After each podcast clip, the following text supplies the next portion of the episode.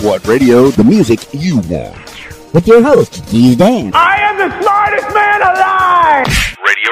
RadioWhat.com. What's up, party people? It's Keys Dan with RadioWhat.com, DJLittleRock.com, coming to you live and in living color from the Radio What studios. And this is my podcast, What Makes You Famous. It's an extension of the RadioWhat.com internet radio station that I've been running for quite some time. And if you need DJ services, where to? Where do I go? I need DJ services. DJLittleRock.com. Check availability, get a free price quote, and maybe you can have me. Yeah, me. Let me entertain you, entertain you. Well, I probably won't sing, although I do specialize in video dance parties and karaoke jams.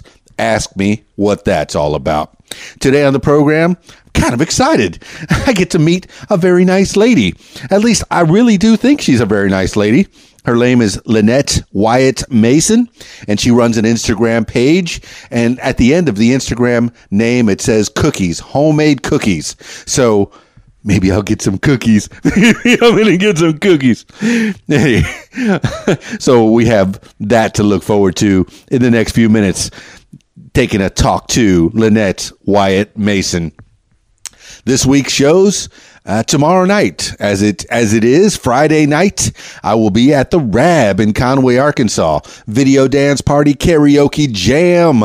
You're the stars of the show. They have a full bar. The kitchen is open. They got wings, burgers, and the Jersey Girl pizza. You don't want to miss that. That's right. Get out to the Rab in Conway, Arkansas. 8 p.m. until almost 2 in the am. And they have 10 pool tables, a pool tournament going on. So if you want to make some money, uh, while you're hanging out on a Friday night, having some fun with yours truly, come on out and join the pool tournament. Maybe you could make some money. And they have the the party patio also has Jenga and foosball and oh the shuffleboard. That's right. Oh, and the uh, checkers, a giant checkers game. So while you're waiting to sing your song and be a star on the stage, you can have some fun at the Rab. That's right.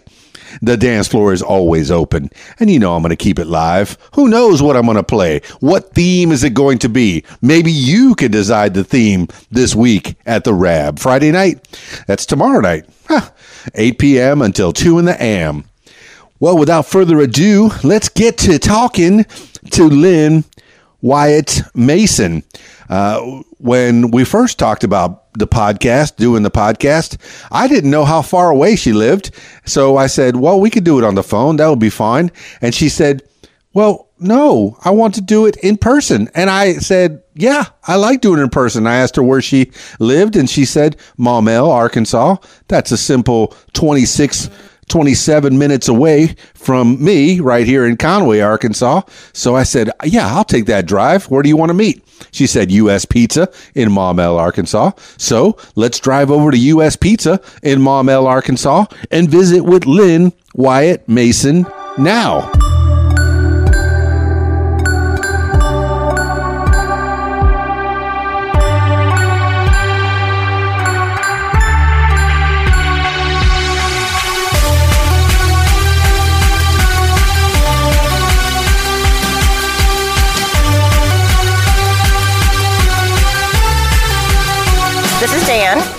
We're good to go. I'm go. Lynette. Nice to meet you. And what was your name? Lexi. Hi, Lexi. Hello, Lexi. You're on the What Makes You Famous podcast. Yes. Don't worry, this is my first time too. Very cool. Oh, I am? Wow. Okay. We're newbies. Uh, I, I'd like a Coke. How about that? May I have a water and a Diet Coke, please? and a Diet Coke, Yes, yes. thank you. That sounds good. Yeah. We're at U.S. Pizza in Maumelle, Arkansas. When I asked uh, Lynette Wyatt Mason, the highway shop and homemade cookie girl, to be on the podcast, this is where she chose. Yeah, I had to close my eyes and really think to make sure that I got her whole name and her whole Instagram thing out. I hope I did it right. Did I? You didn't? You No. did not? Okay, well, now I feel so bad to correct. No, tell me all about it. It, the name is correct. Okay. And although if you were my elementary school teacher, you would probably mispronounce it and you would not put a capital E in the middle because for some reason my mother thought that was essential in my name. Why? Why did she do that to me? We'll give the people the, the correct pronunciation. but it is Lynette, so you got the, the name correct. But my um, Instagram is Highways Hope and Homemade Cookies. Highways Hope. Hope. And- Highways Shop and Highways Hope. Okay, I can see where I little flubbed. I missed that E on A the way out, out of there. Yeah, no worries. So Highways Hope and cookie Homemade cookies. homemade cookies. Why Highways Hope? Highways Hope because of my love of travel. Okay, Hope because I have a son with special needs. dig it. Yeah, and then homemade cookies because for no other reason I'm from the South and I have baked my whole entire life, and cookies make people happy. In fact, I just happen to have some for you. We, we just started the podcast and she's already presenting me with cookies. Yes, this is I'm- a cookie maker. I uh, am. right here in Maumelle, Arkansas. Now, do you have a shop? I don't. Okay. I don't have a shop, but I do actually make jewelry at a friend of mine's boutique here in Maumelle called Shine. It's a women's boutique. Lynette, there's many facets of you. Yes, there are. All right, give the people. Now that we've we've kind of gotten into the the podcast a little bit, give the people like an overall who you are and what you do. Kind of the the first paragraph in a Wikipedia page, mm-hmm. and then we go to the next few paragraphs where we start with early life and how you started doing these things. So we'll we'll do it like a Wikipedia page. Give the blurb at the top on your Wikipedia page, Lynette. Um, I am a wife and a mother, and I married my high school sweetheart. And I am a creative by heart, and I feel a lot of pressure when I'm visualizing the Wikipedia page blurb. go uh, go through like a little piece of your life. What what are the most important things? And you've uh, already you already I said just- wife and mother. That Yes. those absolutely have to be the most important things in your life right now. They are. They are very much so the most important things.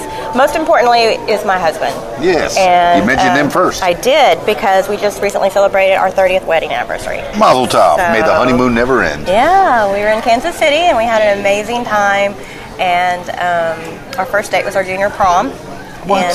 Yeah. So, So actually, a high school sweetheart. actually a real high school sweetheart. Yeah. That's fantastic. Where did you grow up, Lynette? We grew up in Elkins, and Where's a lot Elkins? of people know Elkins outside of Fayetteville. It's on the Pig Trail. Okay. A lot of people will know and are familiar with if they're driving through Arkansas, Arkansas, especially from Little Rock to Fayetteville. They take that Pig Trail. It's a scenic route, Highway 23, and Elkins is dab smack right there, right before you get into Fayetteville. And most people know it because they've been pulled over. Because Okay, I've been all over the central and south. My my DJ uh, travels have taken me to a lot of weddings throughout there, but I haven't been to the northwest yet, Ah. to Fayetteville in Oh, that area. haven't? Oh, my goodness. So I need to get there. I've been to Yeah. Harrison. I've done a wedding up there, and Yeah. I've been down to Wilhelmina Mountain. Haven't made it down as far as El Dorado, but Uh-huh. so you're from the Fayetteville area, Elkins. Was Yes, that a smaller town? Uh, Elkins is a smaller town. We had 29 graduating students from our high school class. You can laugh, and we giggle I am about laughing. it because we totally go back. We ha- we say we have to go back for our class reunion because we're two of the 29. Oh, Yeah. for sure. So for yeah, sure. very small. It's much larger now. Okay. Uh, just simply because the whole Ozark area and Fayetteville, um, Bentonville, Rogers, all that area, I'm sure you've heard, is just grown. It's amazing. It's huge, and Well- it's one of the number one places to live, actually. Well, it's a college town, Uh-huh. and the surrounding areas are are filled with college kids that never wanted to leave. I'm guessing. Is is that what you get out of that, or or do you think there's another reason for the growth up there? Oh, the growth is it's it's a lot. Um, just from the little bit of knowledge that I have that has to do. We moved away, so I think yes, a lot of people do stay there, um, but uh, probably more so now than than in back even in the height of its growth. Um, I think it's kind of like what a lot of people say about Chenal and Maumelle when they're transient, when they're moving. I think they say, oh, they Google it, do a little Wikipedia search, and they say, where should we live if we're moving to Arkansas? Because their first reaction is, Arkansas? oh my gosh. Yeah. Um, so I think um, they look it up, and that pops up as great schools, Um, it's a beautiful area. The climate is good. Um, Elkin, reasons- you mean? Elkin. Oh no, No. Uh, Fayetteville, the Fayetteville, Fayetteville. Fayetteville is just about 15, 20 minutes. Okay, so Yes, Fayetteville yeah, proper specifically about is the Fayetteville. growth. Uh-huh. Okay. And then Elkins, of course, has been a part of that growth simply Sure. because it's you know just 15, 20 minutes outside of it. Well, I was convinced to move to Conway, Arkansas, because of the, the growth there, Uh-huh. the, the way that Conway Corp is set up, where all your all your uh, utilities are all put together in one. Do they have that kind of a thing up in Fayetteville? Do you know, or don't is your family still up there? No, actually, my mother moved away, and Oh, my okay. father is was from Texas. So I don't- Okay. I don't really know all those exacts. Okay. Um, So when did you get out of? Uh, uh, did you grow? You grew up and you went to high school In Elkins. in Elkins, just outside of Fayetteville. How was it growing up in a small town Oh, for you. Lynette Wyatt Mason? and I'll say your name several times so people will follow you and stalk you. And uh, yeah, stalk is a very accurate word, but hopefully they'll follow you and get your cookies. and that's not a metaphor. That means real cookies. Real cookies. Get the cookies. That's right. I'm all about getting the real cookies to the real people. Yeah. Um, so it was wonderful. My mother and father were actually from Brownsville, Texas. So most of my family is all from Texas. So I feel like big love, big love for Texas and people from Texas. And um, but they knew land was fairly inexpensive in Arkansas, and my, they had done a lot of research. And they bought, they moved, they got married, they moved, they went to the university and bought land, and that's how we ended up here. And um, So they went to, to Arkansas. they, they University did University of Arkansas. mhm. Oh, they fantastic. did, yeah. Okay. And then um, what, what kind of studies did they do? my mother is a teacher. She's an earth science teacher. Earth science. I like teachers. You do something wrong to make you do it over again. They do. And then dad? My father, um, he's just he, he lived in he's always had his own business. So Okay. he, he moved to Tulsa area and then he's lived in the Dallas Fort Worth area and then recently has moved back up to the Fayetteville area. But he what lived, kind, what kind of work? What Oh, he's of, retired now. but what kind of work did he do in his real life? Oh, let's see. He's done a little bit of everything. I, well, I like that. You know, He's a very creative entrepreneur. Exactly, very Yeah. much so. Um, he had a really interesting job in the very beginning. Um, he would bring potting soil from Mexico, and That sounds pretty interesting. Walmart was one of his first clients. So, So I think I heard a joke yesterday. I got dirts for you. I'll get you any kind of dirts you want. so your dad actually did get, the, Get the dirts dirt. that you wanted. He sure did. So the dirt in, in Fayetteville is, is not good. You have to get it from Mexico. oh, I, I couldn't give you. I was a child. One of the many things that you have to I- import uh-huh. from Mexico is dirt. Oh. Potting people. soil, yes, Potting soil. and pots. Yeah, who even knew? Okay, That's fantastic. No, it it's, it sounds like a joke, but it sounds pretty interesting too. He is very interesting, yeah. and I and I attribute much of my characteristics and personality from my father. We've never known a stranger, so. Yeah. Um, but I also think it integrated a lot of my love of travel because Okay. my parents divorced when they were really when I was really young. Same. But I would jump in that big old truck and ride with him. It didn't matter where it was. He just said, "Do you want to go?" And I was there. And So I'm he had a, a truck. Was he a truck driver, or uh, he had a? he a- a initially truck? started out that way. He was a truck driver? Well, he would drive the trucks and then got bigger trucks, and the business grew and grew and grew. And and I'm not saying that he even still has that business. You need to understand. No, I get He's get had it. many, many I get it. He's, but, he's moved but- on from there. You oh, said he had so much his more. hands in many pots, and it Yeah. might have affected how you grew up. Yeah, well, Lynette, it yeah. ultimately really did because um, I spent many years, my whole life, Mm-hmm. going back and forth between the, the two different lifestyles of my parents. Right. My mother grew everything in our gardens. We ate everything straight from the earth. Okay. Um, I learned how to sew. Um, We did not have a television, and that was by choice Okay. because um, she just wanted us to be creative and use our minds, and she was forever the teacher.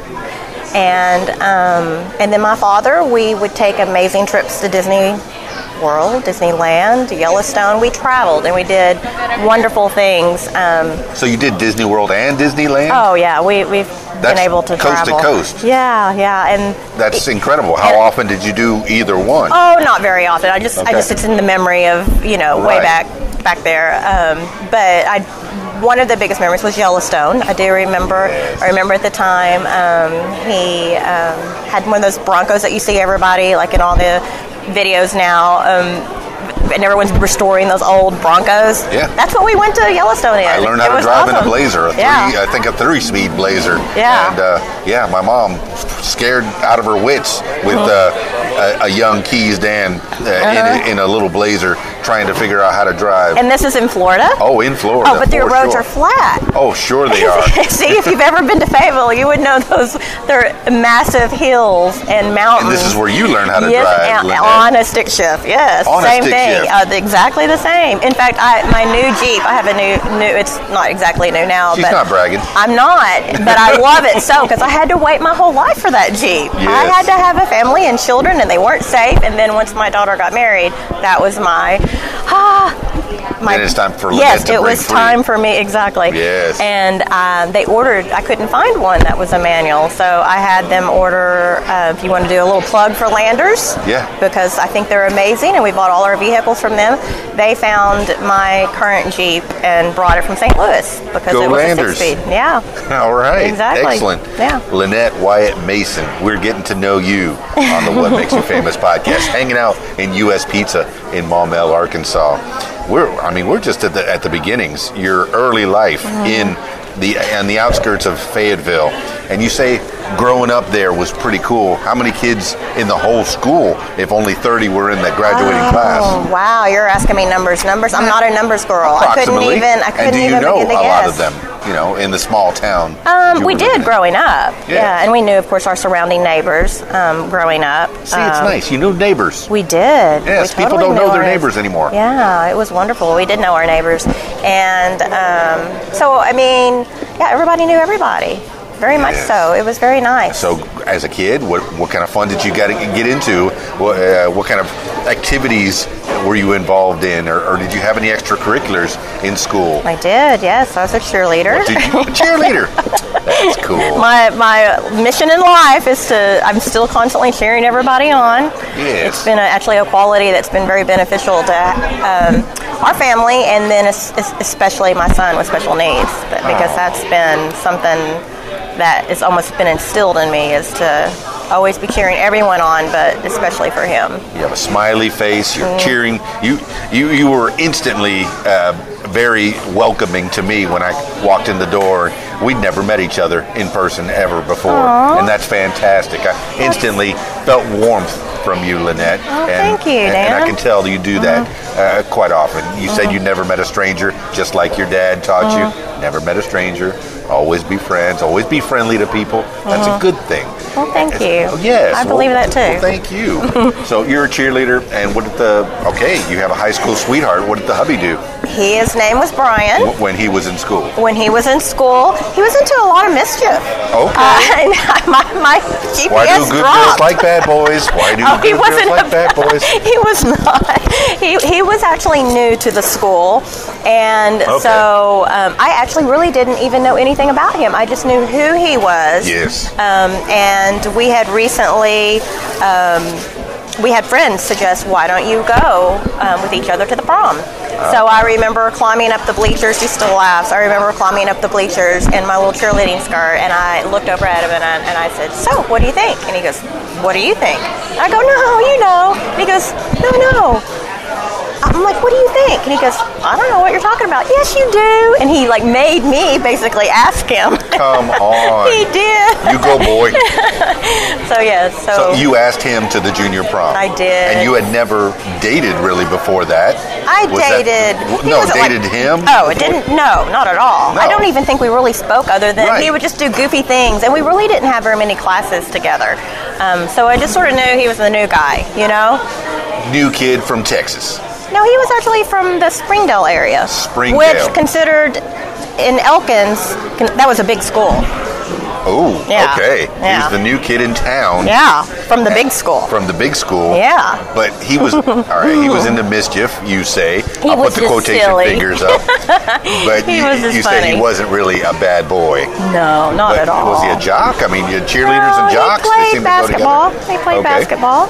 Yeah. And, and you- you never knew him from the basketball days when you were cheering him on.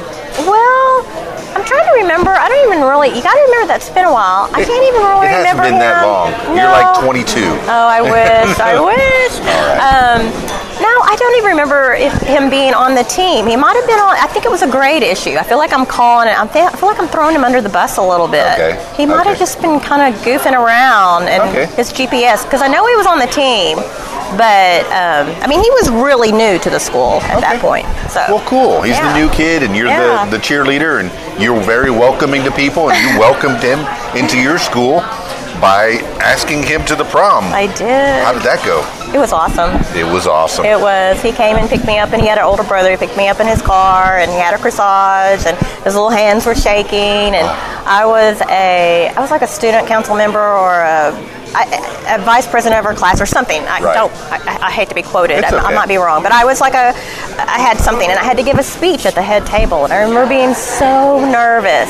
Right. And he was so I don't know, just the way he looked at me and the way he, the way he held my hand. I mean, uh, granted, this is 16 years old. How would you know this? But it was just something about the way he held my hand. Yeah. And he knew I was nervous, but he was so calming. And just, I ran over to my best friend at the time and I said, "Oh my gosh, this is the guy I'm going to marry." Because you know, you know everything What? when you're 16, right? Absolutely. I remember when I was 16, I knew everything. Now I know nothing. Exactly. Mm-hmm. And now I'm learning stuff from Lynette right now. So, okay, so what was his name again? Brian. His Brian, Brian. setting the bar high at an early age, Mm-hmm. uh, bringing corsages, making sure the girl's got a ride, making sure she feels comfortable, and holding her hand just the right way, not very nervously, but you know, making you feel comfortable. And it was love at first date because you said you're going to marry that boy, I did. and you did. I did. Spoiler alert! Oh, I should have said that first. I know. You married that boy. I did. So, uh, what was the dating like? Since uh, he's a big part of your life, what was the, the courtship life until dating? And then we'll go back a little bit and find about uh, find out about your school life and what happened after school.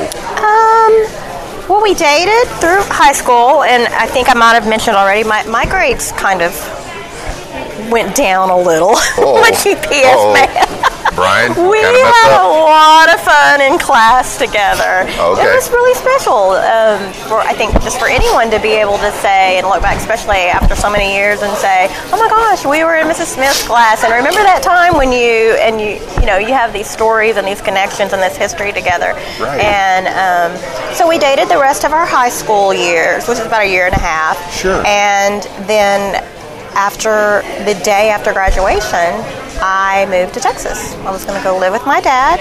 Okay. And so I left, and we were. You left him.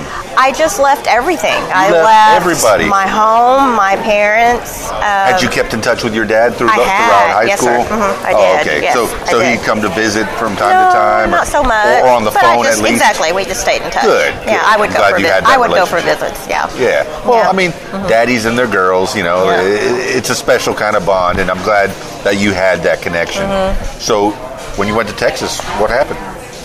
Um, that was one of my dad's other business adventures. He had started a business, um, an advertising business, Yes. and I helped him do that and went to a junior college. But meanwhile, Brian and I had remained together. We decided to, to do a long distance courtship, Right. and that was really cool because that was when flights, like you could get a flight on Southwest for like for the weekend for like fifty dollars, Oh, and I did not know this. It was incredible. What year was this, if you don't mind? Oh yeah, I'm gonna age myself. No, hey, I'm 50. I'll say it. I I'll say it graduated. um, I graduated. We graduated '86. Class, class of 86 rules. Dap it. No way. That's me. same class. Western High School, class of 86. Uh, Fort Lauderdale, Florida. Davie, I guess, Florida. That's awesome. So yeah, it is awesome. We're gonna say awesome a lot and totally and gnarly. That's and, right. Because of- we're at class of '86. Class of 86 rules. We dap it again. So, um, so yeah, that really, truly, you could like fly from Dallas to Little Rock. Yeah. Because he had moved at that time here to this area, and he was living with his dad going to school. Okay, and we're in the Maumelle, Arkansas, Little we're in Rock Little Rock. area. He was in Little Rock, Sure. yes, sir. And so he was in Little Rock, and so at the time you could get those flights, and it was pretty cool. Dig and it. yeah, yeah. So he would go and visit as often as he possibly could? we could. really did. We did that. No, I wouldn't say every single weekend, but Yeah. we, we we did. So this is a long distance relationship that worked out. It did. So when you were in, in Dallas doing the advertising thing, how, how, did, how did you help Dad in that respect? Did you go out and get clients or schmooze people, or what did you do, Lynette Wyatt Mason? I did a little bit of everything because it was the beginning stages of his business. Uh, I mean, everything from helping choose the office to setting up, like this first time, all all of us had used a computer. I remember that was the first time we'd ever had. 86. Yeah. Were you on an Apple? 87. Apple II, Lisa? Who even knows? Tap, tap, tap. A even Timex? It know. it's barely a calculator, really. It wasn't even my strong point. So I really like as if I could get as far away from it as I could. Even still now, I mean, if I didn't have it in my hand, I would never be on a computer. Yeah. Um, but um, so yeah, I helped him do that, and we did go out and meet clients and um, did a little bit of everything and did some creative. Um, So when you went to school, what did you study? Uh, and were you studying in Texas? I just went to a junior college, Okay. and so I, I s- studying and school were not my strong points No, by me any too. means. Same. Yeah, Got not it. even in the least. I was I, not I went to college a bunch of times. Yeah, exactly. It wasn't the least bit. So I, I, I actually was just going to get my basics. Yes. And but I ultimately thought I would end up in fashion merchandising. Me too. Yeah. DECA, Distributive Education Clubs of America. Well, uh, almost got to the Art Institute of Fort Lauderdale. Did you really? Almost. This is I true. Designed my own clothes uh, for a fashion show. Broke breakdancing on stage in clothes that I designed with my grandmother's help. Really? So yeah, there's a little bit about me. Fascinating. Fashion marketing. I was there. I think you're way ahead of me. No, I yeah. was there. So and Yeah, because they had the Art Institute in Dallas, so that's Yes. where I was ultimately hoping to be. And did you at Uh-huh. least visit? Oh yeah, Yeah, I I had a visit. I never went to the Art Institute, Yeah, no, I didn't either. But we, I but we can say we were there. We were there. That was to- our goal. Well, you can. I've been to the Art Institute for lunch. they have a good salad bar.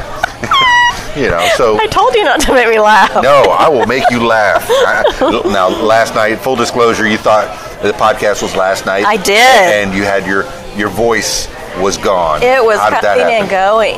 Well, last week we just my uh, my husband didn't feel well, and so we had done this trip to Kansas City, and I'm like, you better not get me sick. Oh. So anyway, whatever little funk he had got passed on to me. So, Oh. but it's it's gone Oh. and over, and I'm Yay. hoping I'm not contagious. Yay, we're back. yes. Yeah.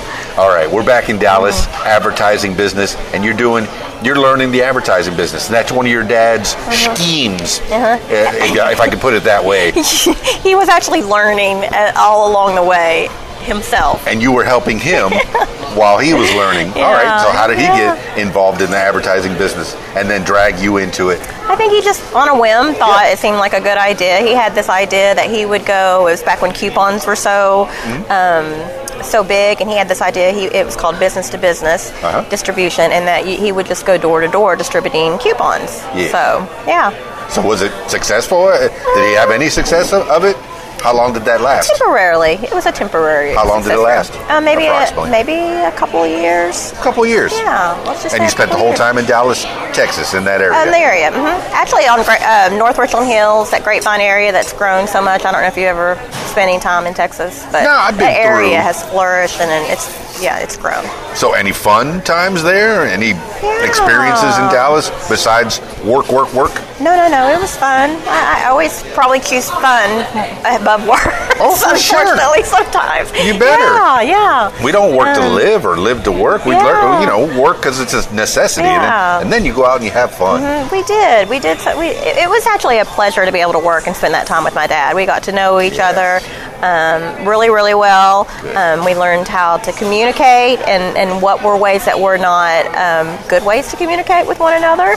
Um, so it was a, it was a good time for us. It was a really good time too for Brian and I um, because it I believe made us know and it just put so we both put so much effort into the beginning stages of our relationship and our love. So I'm sure it added concrete to the relationship because he or you could have said this is too much and gone separate ways, Uh-huh. but because you did not, that solidifies everything. That means that you you are meant to be together. Uh-huh. You know, for lack of a better term. Uh, so you got Brian. You're the man, and Uh-huh. you're you're it, pal. So yeah, there's there, you're stuck with this girl, and that's a wonderful thing. Uh-huh. So cool. And then after Dallas, after the advertising business, anything else in Dallas, or you hightailed it out of there? I no, I, I stayed for about a year and after um, after the business no, closed up. no, actually, just through that whole process of the first year, about a year, um, year and a half, um, I um, I bought my first car there. I had a little RX-7, and Uh-huh, it had a little Mazda, yeah. 2000 yeah. Mazda, and it was a, a little stick shift, and that was a lot of fun. So, I, um, so yeah, after that, I decided, well, I need to get a little serious about school, and I moved to back home to the Fayetteville area Fayetteville, to go to the U of A. All right. Well, Yeah. Pig Sooie, you did it. Yeah. Well, no, I'm not graduated. Oh, okay. We'll, con- we'll I jump in that little RX-7 and haul Spoiler down. the alert. Spoiler alert. no, no, don't go look me up. I don't have a degree. Okay. Um, we would, um, I would get up in the morning and think, oh, I'm going to go to class. I'm going to do it. I'm going to be so good. I'm going to go to class. And I had a choice. It was 50 50.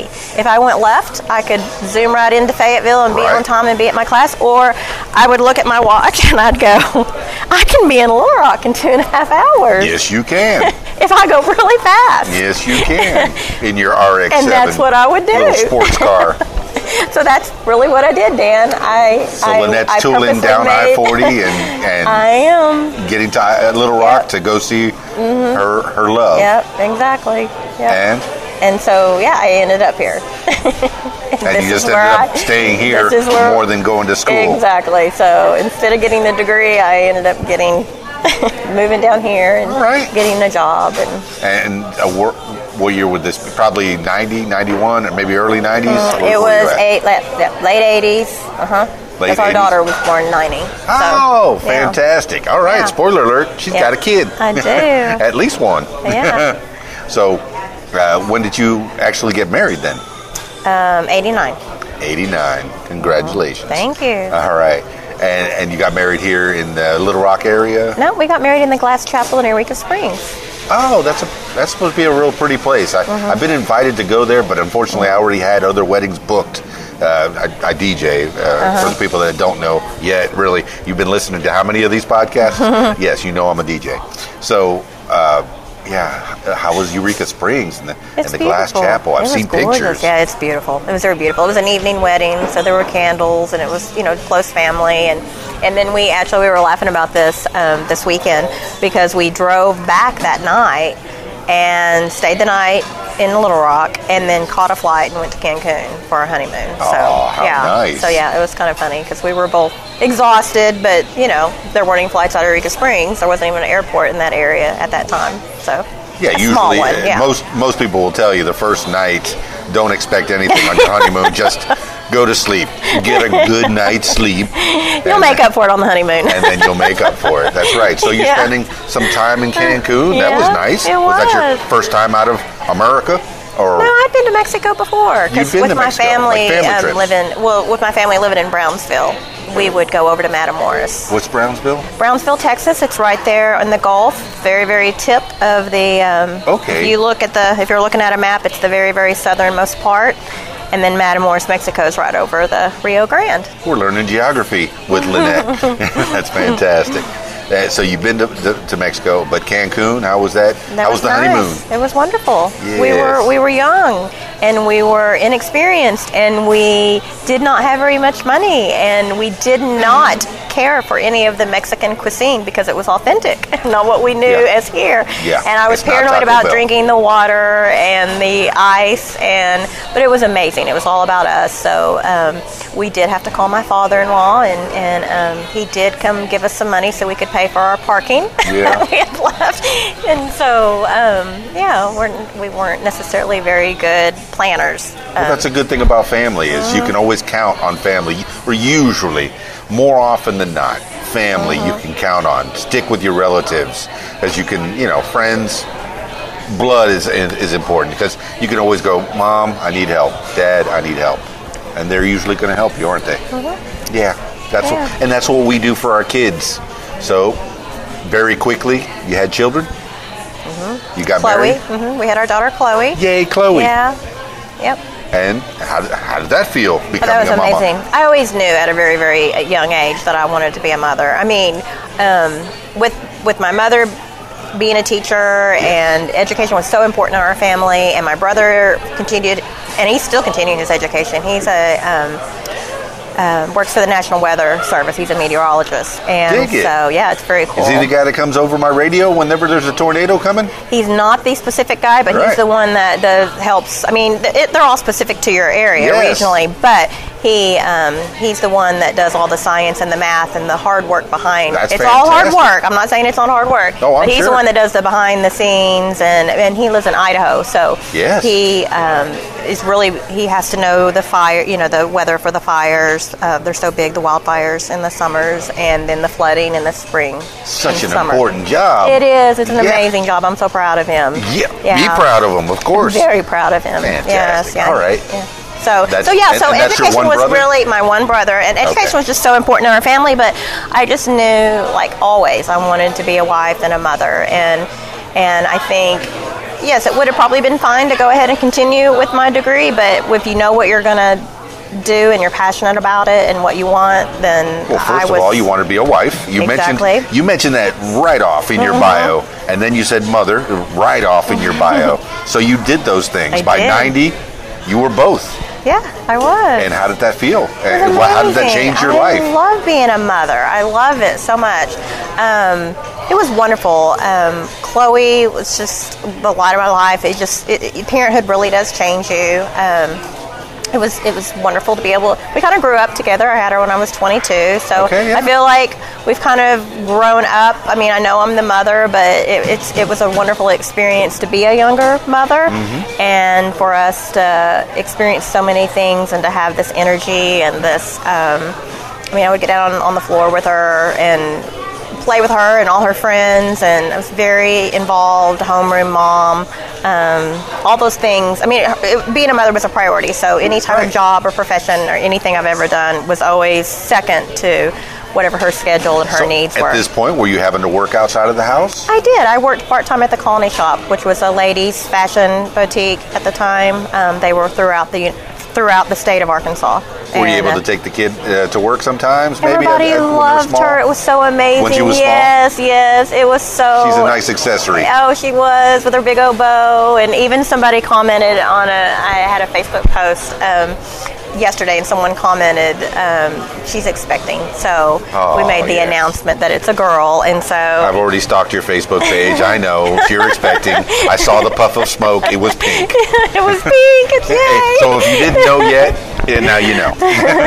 So yeah, even someone commented. They're like, "Oh, I wish the Colony Shop was still there, so Chloe's little daughter would be able to go and pick out a little Dooney and Bourke." So So yeah. where was Colony Shop? Where were It you was li- in you Lakewood Village. It was in North Little Rock. We lived in living around Rock. this Mhm. area Yeah. in Maumelle, Yeah, North, North Little Little Rock, Rock. Mhm. area. Yeah. Since since you got married, Yes. you've been in the same area. we have. Well, cool. That's We staying have. power. Uh, so, 90, you, you, Chloe, uh, Colony Shop, not there anymore. How long were you at the Colony Shop? Or Eleven years. See, you do have staying power and See, I feel like I don't because I feel You very do. fickle You- about so many things. But you- you like I'm to do different today, things. Go I- on tomorrow. I like to have my hands in different things, but but I I, I had my stay. staying power Yeah, for I've my been in radio time. since '86. Oh, I've yeah? been a DJ oh, since Oh, yeah. '86. Well, there you go. My mom keeps telling me to get a real job. Well, maybe I will. It is Maybe a I real job. you know, You're paying your bills. You, you know, we do what we can, right? and I guess, yeah, you, I'll get, I got a day job, some somewhat, and the podcasting. That's something just just recent. Mm-hmm. Doesn't make any money, but I have fun talking to people. Um, so Lynette Wyatt uh, Mason, we are chit chatting about you, and you're telling people about your life and and how you became who you are right now. So go on. Go on. Um, so after my 11 years at the Colony Shop, I have always been excited about travel Yes. in any format. If it's my mother's always lived about three hours away. I mean, even if it's just for the weekend, jumping in my vehicle and taking my family. I mean, it just felt like mini road trip, but I'm on the road, I'm going, I'm exploring, and um, there was an opportunity at the time. Um, I don't even. Oh, I do remember my friend. She was a flight attendant for Southwest Airlines, and they at the, The same time airlines that, that help you keep your relationship together. Exactly. Yeah, and so, beautiful. Um, so they were at the time interviewing, and apparently the interview process was like this really big deal. So if you got an interview, that was like exciting, and if you made it past the second level or the first, the first and second level, that was like a really big deal. It was to me, of course. And so I got a job at their customer call service area, as Okay. and so I I did that for a while. But that's not that's not the flight service. I think my mother had the si- similar job at Delta where she had the headphones on and You did. and booked yeah. flights, I guess. Yeah, and you, And that's you what helped you were people. doing? I did that. hmm Yeah, it was really cool. And then I trained to be a customer care rep for a little while, and that was Mm-hmm. fun. And um, so I only did that for, for a few years. Um, I would. But but cheap flights, cheap or free free Oh, flights, were, right? They were amazing. Yeah. You just you just you just grabbed a yeah. You that was flew one for thing. free. When, when mom worked for Delta, I was everywhere. Yeah, exactly. We had family trips Yes, everywhere, and I'm guessing you did too. Yeah, we did. Where'd you go? Yeah, like if Chloe, like I remember, I don't remember what, what grade, she was learning about the coast and the redwoods, and I said, "Do you want to go?" And we just jumped on a plane, and you could fly for uh, you know for a certain discounted rate on other airlines too, so that was always awesome. And um, our first trip to Hawaii, same thing. We jumped on United and and, and flew to Hawaii. Um, Was Mr. Brian able to break away from what he Oh, was we doing? did. or- We broke him. We broke him away multiple times. Um, but yeah, it was a great experience for Chloe growing up. Yes. Um, to get to fly. Um, and you know, experience oh, life, experience what oh, you was studying doubt, in exactly, school, yeah, and, like and I- being able to go back to the kids in school and say, "Hey, you know what I did? I saw that it would stuff." be so weird because they would be like oh, opening her textbook and you know doing homework, and there's a picture and it's explaining by definition coast, coastline, redwoods, and she's like, I got to see those. That's right. And we, we kind of reenacted that same one of our, our first trip to the redwoods um, a couple of years ago. We took a mother daughter road trip, Oh, and sweet. we were gone, and we hit a bunch of national parks, and ultimately we were making it to the redwoods um, in Northern California, and it was it was amazing for her to get to experience it all those years later, and and it more than lived up to her expectation, you know, from her memory as a child. So Yes. yeah, it was that was Did you did you feel the memories? Did you oh do a lot of crying, a lot of hugging? Oh, remember that?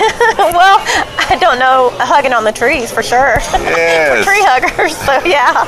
And she, Well, mom in earth science instilled that to you from an early well, age, she she? did, and it was a really interesting role as a mother to my own daughter, who's now an adult, because she had this role of like a provider, and she just went to work, and, and like we actually camped, and so she went straight to work and set up our tent and built the fire, and I mean, it was really an incredible experience for a mother to get to see my daughter be so grown up, I guess. You're and- looking at her saying, "I did good. I, I raised that." I'm so proud You made a little human. Yeah, and there she is, tapping away on the little hammer. Yeah, Yeah. putting up her shelter for the night. Go get him, It mom. was awesome. You took care of her. her she's taking care of you. Yeah, it was really cool. All right, yeah. Lynette Wyatt Mason. We are continuing through. You have Chloe, and you're done with the, the, the dress shop, the boutique, and you're working uh, now doing the call center for Southwest Airlines, but getting able uh, able to travel all over. And where did you go? I mean, besides the redwoods and the coast, where else did you go? Um, we just mainly stayed within the United States. Mm-hmm. Um, I've been to all the states except for Alaska. So Wow. yeah, so we mainly just stayed. Ooh, Alaska! Shots fired. We're going someday. We just haven't made it there. um, so yeah, we we just. I, we just went mainly at the time because Chloe was younger and I was kind of more into cities and the culture, um, the museums and zoos because she was younger. That's mainly what we did. We would go into um, Chicago and St. Louis. St. Louis is always a very um, family friendly city and it's very easy to get around. Their zoos and their museums are free. The, the people of the city pay their own special taxes where visitors who can come in, it's pretty incredible because That is pretty cool. To- to be I like a zoo. have- I like a museum. yeah, exactly. And I mean, I, and I mean all the museums, not just art, but history and science, and they're incredible if you've not ever gone. So All right, St. Louis tourism. Go go take the walking tour. it's awesome. Yeah, and so we, and I also I would always, t- um, it's really important for her to understand, and just for myself too, how to use the the metro system. So we would, um, at a very early age, I remember I said, "Where do you want to go on spring break?" And I'm spring break, and I'm crossing my fingers like beach, beach. And she's like, "Oh, we're learning about the Supreme Court. Can we go to Washington D.C.?" There's so, no beach in Washington D.C. So- unless you go to the Potomac. exactly. So we head off to Baltimore and we commute by train, and it was just a really good learning experience for both of us. to That's cool. Yeah. And, and this is just this is mother daughter. Mother daughter. Okay. And Mm-hmm. Yeah, poor and- Brian's and, to no, work. Brian tags along sometimes, but but yeah, you're right. Poor Brian. Poor Brian. we, he likes to refer to himself as Eeyore with the little cloud. Oh, the what? Eeyore from Winnie the Pooh. Oh no! oh no! This is my best Eeyore. Sorry. it's a joke. We just have fun with it. No, that's okay. Well, it, it man, it sounds like you have a good life so far. So good. You got the husband. You got the the Chloe, uh, child number one, born in '90, and you're traveling throughout these great United States. And where do we go from here, Lynette Wyatt Mason? Well, we went to Hawaii, You went to Hawaii. and then we had a little Maui Wowie, is what we call him. What That'd be that? my son Wyatt. Wyatt. then along came Wyatt. and then along came Wyatt. Yeah. And- and- okay, he was made in Hawaii, Mm-hmm. is what you're saying. yes. Fantastical. Okay, all right. So it is a romantic island. So a- anything else happened in Hawaii, or was that the main thing? no, lots of things happened in Okay. Hawaii. Um, have you ever been? No, I've You never haven't been. to Hawaii? No. Do you want to go? I do want to go. Oh my gosh! I tell everybody if you want to go, you have to go. All right, I'll go. Please go. As soon as I get off work. Uh, nope, that doesn't happen. got a day job. yeah. Um, so get a job at an airline. I will. I'm gonna have to do that. I'll be like So my you- mama and, and my stepdad. He works at American. Yeah. So, yes, Well, see, you've they fly everywhere. And yes, I probably could You fly to Hawaii pretty cheaply. You being totally a, could. uh, being a level two, I Yeah, guess, yeah, yeah. You- airline. You'd probably get, you know, you'd be on standby for a while, but Yep. it's all good. Have at least one person working in your family at the airline. You get cheap flights. How about that? You get to fly standby. There's a tip from from Miss Miss Wyatt Mason there. So yeah, so um, now there were amazing things to do. In, Yes. Um. We did the road to Hana, which is incredible. Okay. Um, that's just the scenic route that goes to the other side of the island with all the amazing waterfalls Which along island? the coastline. That was the island of Maui. Maui. Mhm, Maui, Okay. mhm. Okay. You Yeah. said Maui Wowie, and yes, that makes sense. Yeah, and so um, yeah, we did tons of tourist things that you know that people Luau, do. poi, oh, without a doubt, roast, exactly. You name it all. Check, check, check. Okay. Yeah, awesome. You checked all the boxes off We the did. off the tourism in Hawaii. We did. all right. We, know. We all know what they are. Let's Yeah. find out more about Wyatt. Yeah. I want to know. Yeah. All right. Baby number two. Baby number two coming along. He was a big, big boy. He weighed almost 10 pounds. Ten pounds. Yeah. That's a man. Yeah. Did, did Dad give out much. cigarettes to him? Uh, cigars to him too? Exactly. Hey, you're a man. Here you go. Right off the bat, boom. Don't smoke. It's bad for you. Okay. Next. so, yeah, so Wyatt was born, and then there went my job. I'm like, no more travel. Screeching halt. Okay. Um, but that was okay because but you were I still was able committed. to work at the call center, or no, you had the two I, kids? no, I, I had. You stopped I, work- decided stopped to- working outside yeah, of the house. I did. Full-time mama. Full-time Hardest mama at job in the point. world. Yes. Yes. Yes. You're a doctor. You're a nurse. Yeah. Mm-hmm. You're a lawyer. Indian chief. All that stuff. Am I allowed to say Indian chief anymore? Probably Oh, not. I'm gonna get in trouble not. for that one. You might. I'm so sorry. Oh well, I blurbed. I never edit these things. so yeah, so yeah, many different hats for Yes, sure. Many, yes. many different hats. So motherhood full time. Yeah. Shifting into a whole nother It is. part of your life. What year was this when Wyatt Uh, was born? Wyatt was born in 2000. Yes. Yeah, and so 10 years apart. I have two, basically two only children, and or we do. Yeah, And um, but yeah, it was it was a good. How did Chloe feel about that? Um, Chloe wanted it. Like she would sit on Santa Claus's lap and say, "I want a baby brother or a sister." Yeah. Oh. So she always wanted. so for ten years she wanted this. She really did. and she she's really got did. this. She does. How does she do helping out with the baby She brother? She was amazing. She's still amazing. She really is. I, I already know she's amazing. You've you've talked so highly about Chloe. Mm-hmm. Yeah. So tell me about Wyatt. How? So Wyatt is 2000. is progressing. You know, it's he was a little bit of a. He, we did have to have an emergency C-section, so he's kind of been a little difficult from the very beginning. Okay. Um, but he. Um, yeah, I'm glad I was able to be home with him because Yes. from from the early early stages of his since his birth. I mean, he was a difficult baby. He cried a lot. Um, I drove him around. I, I had a jogging stroller. I was teeny, teeny, teeny tiny because I just pushed him around in a jogging stroller basically all day. And then when that didn't work, I drove him around and um, just to get him to quit crying because he would just would never stop crying. wow. Uh, But He did develop, like he hit all his milestones at, a, at a normal um, at a normal stage when he should be, you know, hitting them. We joined a play group here in Maumelle. At that time, we lived in Ma- we had we're at this at that point we were here in Maumelle, and um, it was it was like a really incredible um, opportunity for all mothers at the time, especially.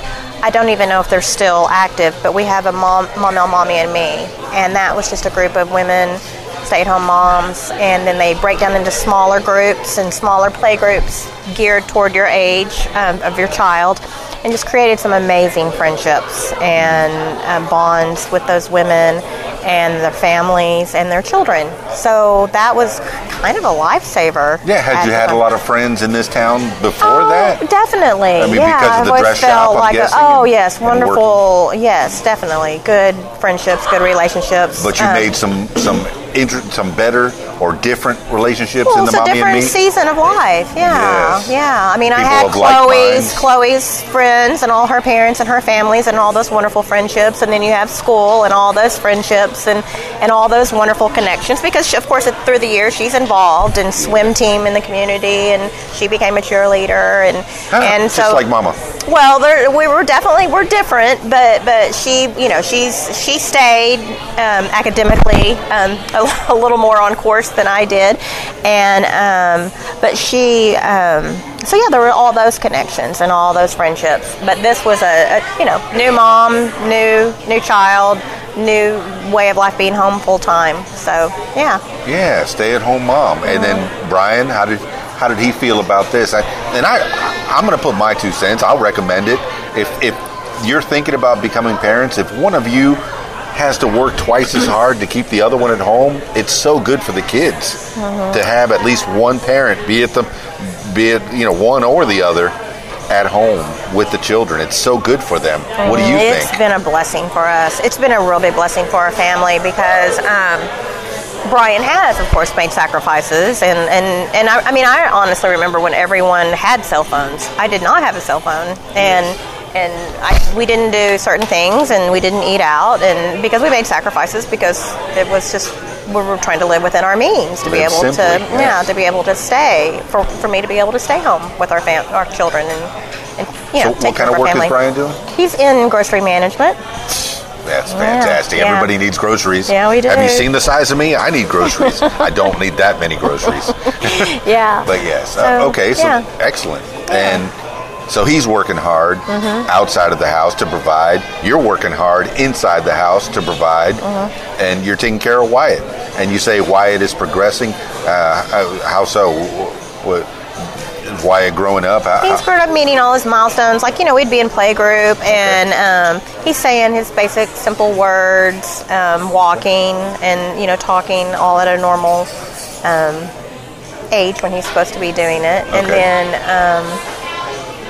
um, at the time we did not know they were seizures, but okay. we now know since birth he was having seizures. And um, when he was just a few months old, we noticed. I was we were outside. He was born in June, so we were laying in the hammock, and he has this beautiful dark skin. He has this beautiful skin that tans very beautifully, and. Um, I noticed these white spots on it, on his back, and I was very alarmed by them. And I took him inside, and they were more, um, you could see them really, I mean, with him being out in the sun and his skin a little red from the sun, you could really see the white marks. And so I called, of course, my, you know, Brian, and had him come and look. And that was my first, like, indication mm, there might be something a little different something's wrong. And we took him to Arkansas Children's Hospital, and they did a skin biopsy. How old was he at this point? He was only a few months old at Okay. that point, and um, they did several skin biopsies on him, and he went to grand rounds. And the doctor at the time told me what he thought that it was, but because the skin biopsies came up inconclusive, they couldn't for sure say what his diagnosis was. But he thought all along he had tuberous sclerosis, which is a genetic disorder. Um, and so I was, as a young mother to Wyatt, I was basically panicked and, and I was uh, very fearful.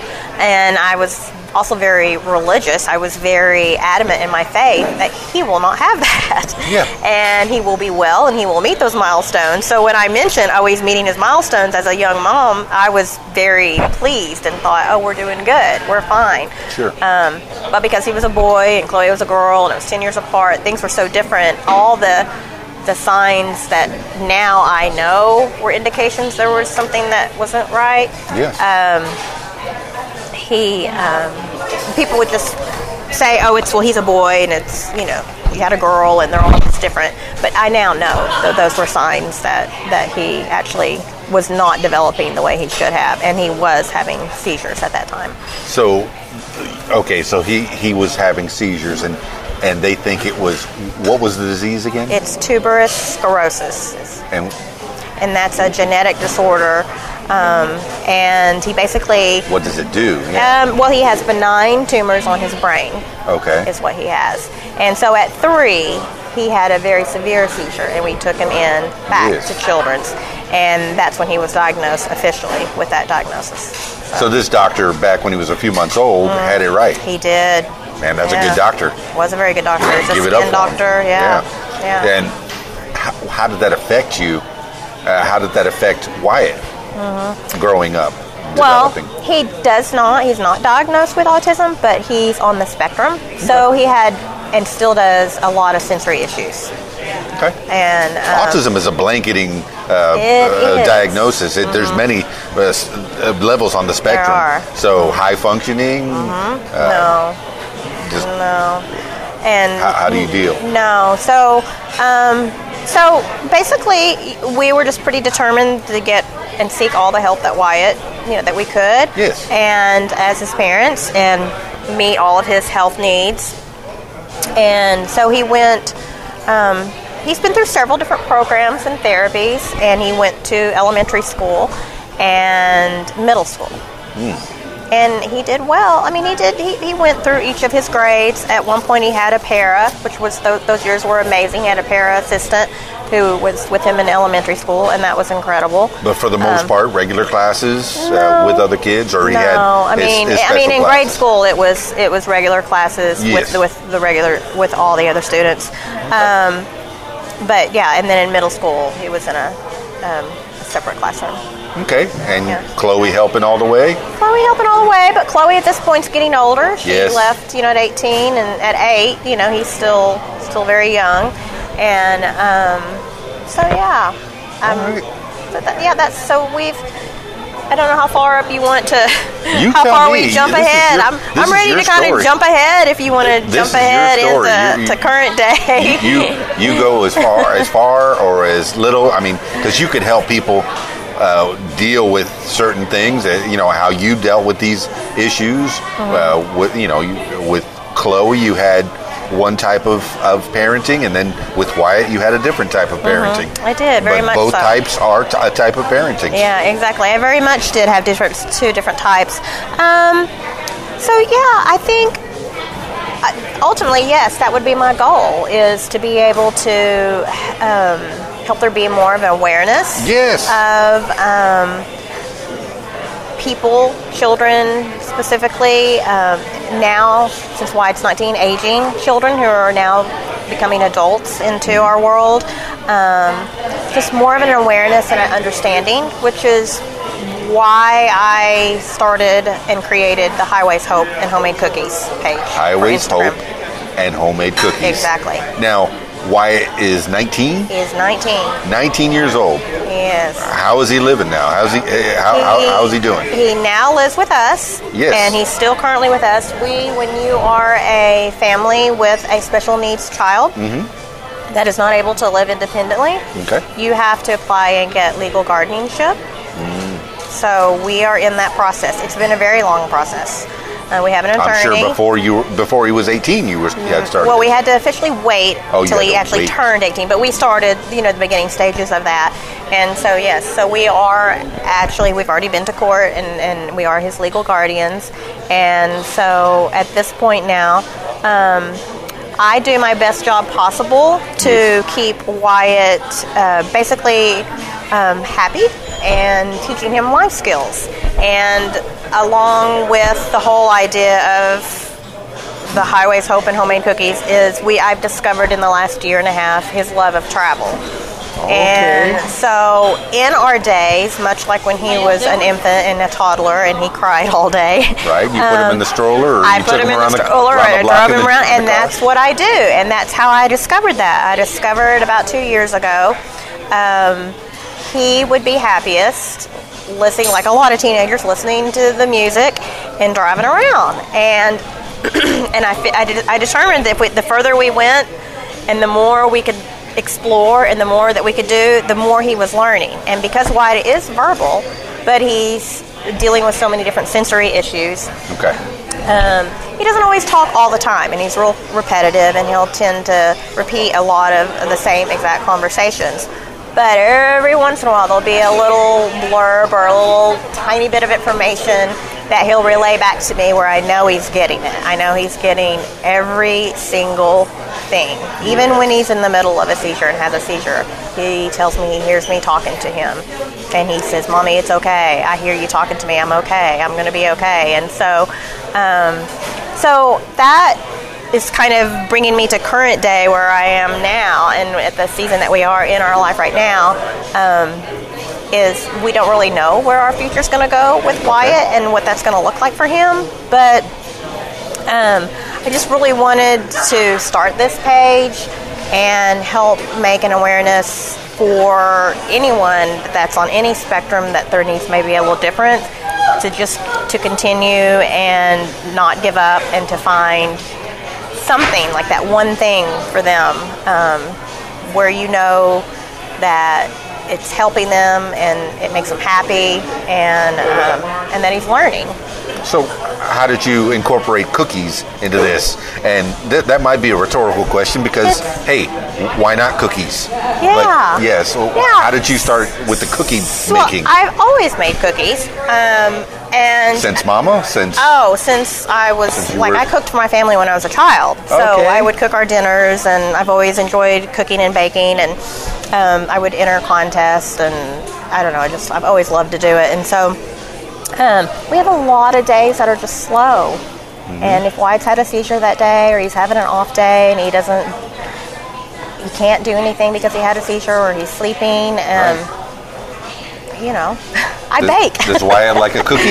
He really doesn't. That's what's so funny. He does not it has like a nothing to do with Wyatt. Nothing, it's- He doesn't eat It- sugar. that's why there's an and in the middle of that. Yeah. So Yeah. Highways Hope would be Wyatt going through the highways, Yep. having with some his hope. mama taking him around everywhere. What kind of things does he like to see on when you're taking those highway trips? Does he like to look o- off the side of the road and, and see trees, or do you stop and, and visit places? Yeah, that's all different based on kind of Wyatt's needs for the day. And that's a real frustrating thing um, as a mama because you want to push them Right. and you want to encourage them, but you can't, especially after they've become like in the mindset of like almost an adult, but he's kind of not an adult. You can't force him to do it. So um, that's a very frustrating part of our travels. Is we've pulled up in the most amazing places um, in national parks and cities, and he will re- refuse to get out of the the jeep. Like he absolutely will not move. Not today, Mama. Not today, Mama. Is not happening. But Wow. I'm not too discouraged because there's could be the day that could be the day. This could be the day that he gets out, and I'm always proud of him for any. I mean, crowds are a real difficult situation. He could not sit in a restaurant like this. Um, there have been times, and if he's having a really good day, he might. And we do practice and we do encourage him to go out and we do um, put him in situations that are uncomfortable for him. Um, but um, this would be difficult for him to be. So if we, we went this summer to Hershey um, amusement park in Pennsylvania and he did. I mean, just the fact that he got out, it took two hours almost for me to sit there and wait for him to finally get out. But the fact that he got out and walked through all those crowds and got on a ride was just huge, monumental. Got on a ride. Yeah, yeah. It was, a, it was a small child ride. It wasn't a big, huge. Yeah, but still, like, these are milestones. Yeah, they're huge for him to overcome all of those. And so, um, so yeah, so that's why I do it is because it's always constantly encouraging and pushing him, and um, he loves waterfalls. To answer your question, waterfalls are probably his absolute favorite thing um, to go and see. And So he'll get out for a walk. he will get out for a waterfall. If he's having a good day and he's not having any issues, either physically or in his mind, he will. If it's especially, and that's what I do. That's where I do on my slow days. If I'm not in the kitchen baking, um, I am doing research. I'm constantly looking up things and learning of new places and, and that are accessible.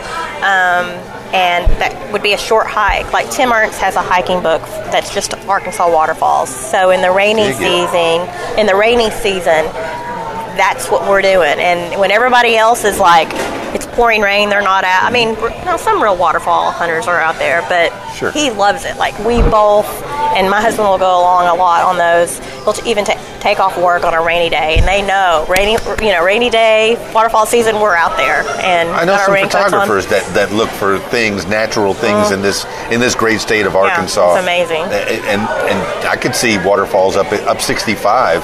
But mm-hmm. do, do you take pictures Mm-hmm. Oh, I do. Mhm. Yes. Yeah. What do you like to do when you go see these waterfalls? Yeah, it's just it's just the, the like the thrill and the activity of actually going. I mean, I mean, you can't. Sometimes you can get your camera out, but I'm not going to risk my big, big, good camera. But, um, but yeah, we it's just it's the act of doing it and being like ever present in the moment of the actual hike, and then getting to the waterfall, and then and then Experiencing yeah, the majesty of it. exactly. Yes. Yeah, yeah. It's beautiful, Yeah. And, and you've seen these things, and, and you've been all through these states. But how far have you gone with Wyatt? It, as far you're you're in Central Arkansas. We how are. far have you gone? Yeah, this year specifically. Last summer we went as far as Glacier National Park. Where's that? Glacier National Park is in Montana on the Canadian border. How beautiful. So Okay. yeah, I've so heard good things. Yeah, it's incredible. It's gorgeous. And so my brother lives in Idaho. So um, we were staying with him, and I just looked it up, and I'm like. Travis, how far is Glacier? And it was about seven hours. So I took Wyatt, and my nephew actually went with us on that trip. Okay. So that was pretty incredible. So Nephew on who's who's on my brother's son. Oh, brother's and son, So okay. yeah, so he went with us, and so that was last year, like as far north as we've been. Perfect. And then just recently we were on a trip, and Dad was along on this one, and we went across to California, up the whole uh, coastline, one 101 through Oregon, California, Oregon, into Washington, over to Seattle, and then back down into uh, Yellowstone, and then home just the two of you? all three of us. Oh, the thir- the- yeah, you got Dad the- tagged along on that one. Oh, Yeah. Dad did get it. Yeah, Oh, yes, Brian. yeah. You got some time off. Yeah, he did. Good deal. He did. All He did. And then we went earlier in the summer as far east as you can go. We went to Pennsylvania and went out to the coast, um, Virginia Beach, and all of that area. So when did you start the Highways Hope page, and and why? I, I know the, a little bit about the why, but when did you start that? I actually started. It's kind of a sad story. Please. and that's what I, where the hope kind of ties in. Um, Wyatt is a part of a study. So he's on um, out of Great Britain, and uh, he was first introduced to the CBD oil um, about four years ago. And he started having the seizures did lessen. I mean, he was having hundreds within a month type, you know, um, time span. And so definitely the seizures did decrease and the severity of them decreased. But we then have a whole nother set of problems and there were a lot of behavioral issues. And um, so for about a year, how, how so with the behavior? How did it change? it changed like immensely Like, from like angry? yes. Like outbreaks? of- Yes, and it became very physical, um, and no one ever thinks in their life, in all of their life, and this is one of other than privately with family or friends. I've never really spoke about it, but um, it was abusive to not just himself, but to my, to to me and to my husband. And there's absolutely no no one in this world wakes up one day and thinks, "Oh, I'm going to be in an abusive relationship," mm-hmm. and they certainly never think they're going to be in an abusive relationship with their own child mm-hmm. in any way. And we love our children, and but we were living in fear, absolute mm-hmm. fear. I mean, I would run to the bathroom and lock myself in the bathroom until my husband could come home. Or if Wyatt was having an extremely bad day, I would have to see my sweet husband be like physically hurt by my son. And we had amazing people who would come and help us. Our local police would come and help us. Um, I don't want anyone to live in fear. No. And I was living in the dark, truly, with Wyatt on the couch one day. And the light was such a sensory problem for him at the time. And I truly, to give it to you visually, literally and figuratively sitting in the figuratively sitting in the dark. We had even covered up anywhere that light would come through our windows, through our plantation shutters in our home. We would cover them. And I could only keep him calm. I had certain routines that would keep him calm. And I was sitting there one day in the dark, and I'm like, I, I mean, I have wonderful family, wonderful friends, but it's very isolating. Yeah. And um, you're mentally and physically being affected in every possible way. And I have always loved Instagram. Yes. And I had found myself withdrawing even from social media um, on Facebook. yes.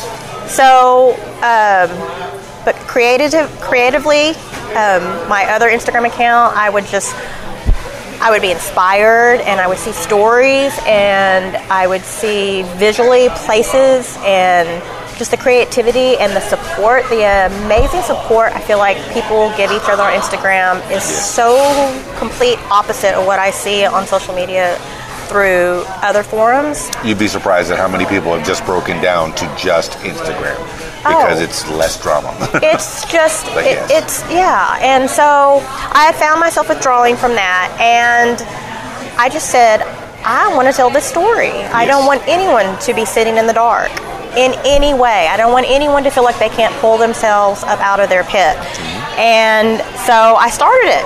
And if you go back and i have not deleted them if you go back on my account it's june 22nd 2018 and there's about 100 images that I was going to go back and tell the story to. And I posted them all on one day, and I'm like, I'm going to go back and tell the story. And they sat there for six months. How many months. pictures did you post in Maybe one day? Maybe about a hundred. A hundred I'm guessing. I, I'm Yes. not counting, but it, there were But quite still, a few. yeah. Um, I mean, I, I don't know if that's exact. now, Oh, that's now I feel like I need to go back and count. you do but anyway, um, and I was just sitting there, and I'm like, I'm going to tell this story, but that account just sat there empty because I had to deal with our day to day. I was afraid to talk about it. Um,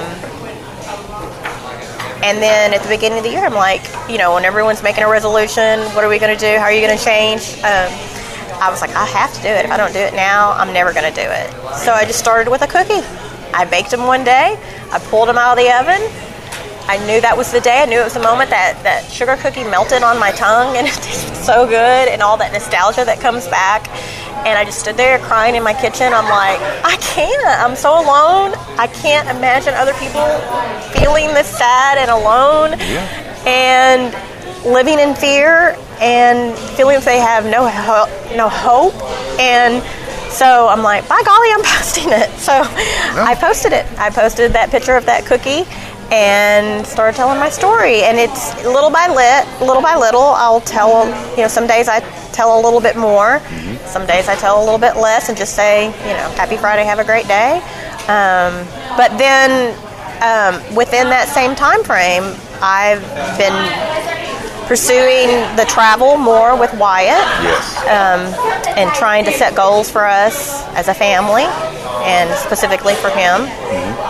So, um, so yeah, So that all started with the sugar it cookie. all started with the sugar. Now, as a parent, with how Wyatt, how you're dealing with Wyatt, you had choices to make. You could have put him in some kind of a home, oh my goodness, that's so amazing that you said that. or We were could, told by everybody to do or that. you could keep him. The to doctors yourself. told us. My parents, my mother hung up on me. Mm. My mother, who I love, I love my mother very much. I know she loves me, and it was all out of love. But she hung up on me, saying bad words because of the situation we were in, and she was like so upset with me that we had not made that choice to do that for Wyatt. But you did make a choice. We did, and here's how Brian and I got through that. We both were adamant that we both that we, if that was going to be the option for us, for Wyatt, for our family, we had to agree at the exact same moment. And we never did. And then a year ago, this month, we made a change in his medications. Okay. And it shifted. For the better, for the worst? For the very much better. okay. Yeah. And who? Which Yeah. doctor is on this one? I, that's Dr. Mom. Dr. Mom. See another Mom. hat. Mother. Hardest job in the whole world. No, listen to your instincts, mamas. How did you learn? And, I and are you adjusting the meds or, or what are you I- doing? almost instinctively knew initially when our neurologist said, try this medication, it will help him, help him calm. He's not sleeping at night. And truthfully, he was just on so many meds. Yes. And it was just, this medicine is supposed to help calm him and help him sleep. Um, but it was just over the period of time within a year, he just got so much worse that chemically everything was just off. Everything Yes. was off balance. And we had done absolutely every single thing that we could do. And I'm like, it has, I sort of had that mom instinct, that gut. I'm like, I think it's a medicine. I think it's a medicine. And um, once we had explored every single option and eliminated, process of eliminated, Sure. then I, I went to that and tried that. And within weeks, so is this taking we some withdrew medicine a medicine away? away. hmm We took it out of his his routine, and Okay. now a year later, we still have difficult days. We still have So issues no on medicine the- now? No, he's still on medicine. Still he's just some. not on this specific medicine. My best friend in the whole world is epileptic, Yeah. and he had plenty of seizures. Yeah. Fortunately, he got a brain uh, uh, surgery, Mm-hmm. and now he's seizure free. He's my age, you know, that's best incredible. friend high school. yeah, so- and he can drive now because he couldn't driving. drive. Yeah, that's, that's, a huge and, big deal. And he's a cop, so yeah, that's now, awesome. working for the police. I, yeah, yeah, no, yeah. I don't think he's a cop, but yeah, yeah, but, he uh, has a job, But and yes, he's living a different, completely different lifestyle. any hope on the horizon Mm-hmm. in that respect. You cannot fix autism with a brain surgery. What, what, what can you do? Mm-hmm. What's the what's the prognosis, Mama? Doctor Mom? Yeah, I don't know. Nobody really knows. Nobody so, knows. so yeah, it's we really truly live day day by day, and um, I mean, really, we never know, and that's why when we do travel, it's really incredible because usually those are more. Usually those days while we travel are better Mm-hmm. days than most, but fortunately, and being very blessed, we can be pretty flexible um, with our travel uh, because sometimes it'll take way longer than we think to get somewhere. Yes. Um, but um, so no, I don't know what the future is going to hold and what that looks like and what Wyatt's future is going to be like or our future. But um, yeah, so we, we just pretty much live day to day. And um, I was just sort of thinking too. Um, I kind of wrote down some thoughts just because you know, I think based on just the title of your podcast, like what makes you famous? Well, the, the radio station is Radio What. You could read it two ways. Yeah. Uh, what the, the station makes you famous, or what makes you famous. Yeah, You know? exactly. Yeah. So, um, so I thought about it and prayed about it. Mm-hmm. I asked my husband, and he's like, "You're not famous." Mm-hmm. I'm like, I know I'm not famous. You're a little more famous than you were. As soon as you're on this podcast, I'm like- in about a couple of hours when I put this online. I'm like, of course, baby, I know I'm not famous. And so then I explained what the context was, and I, um, he says, so I'm going to give you what he thought, and then I'm going to give you um, some words from my friend, my best friend, when I spoke with her. But here's what I feel like makes me famous, like in a nutshell.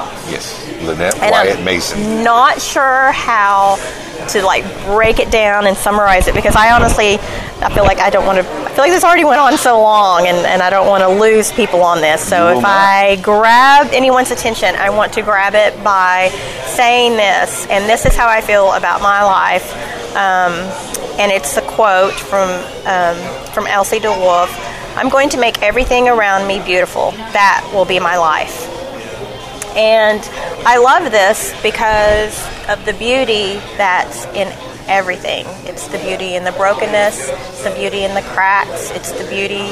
Um, if you don't have a crack, the light can't get in. And, um, and I just think about the darkness that I was sitting in.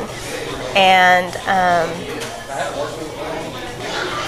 there was no light, and I didn't even There was literally no light. literally no light and and i think about just the person that i am and that i was and that what that experience did to me and um, how you can almost lose yourself in that darkness and um, and i'm always always like hoping for each every individual person whether you're a stranger or someone that i've known and loved forever i want you to be able to just see the beautiful things that are in your life individually for you dan. Like mm-hmm. you personally what is your beauty and what what motivates you? What inspires you? What gives you passion? And what makes you truly want to get up the very next day and live for something even when you feel like i just can't do it. Oh my gosh these covers are so cozy or my life is so bleak.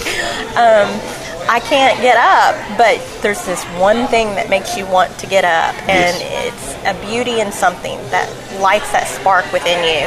And um, when I was talking to my husband, um, he said, I think for you, it's your compassion and for others. And I know that along my path that God designs us and, and I was designed in a way that I do have compassion and see people and places in a certain way that because based on my experiences with Wyatt and being a mother and being a wife, um, I really know what that pit is like. I really know what that darkness is like, and I know what it's like for someone to feel less than.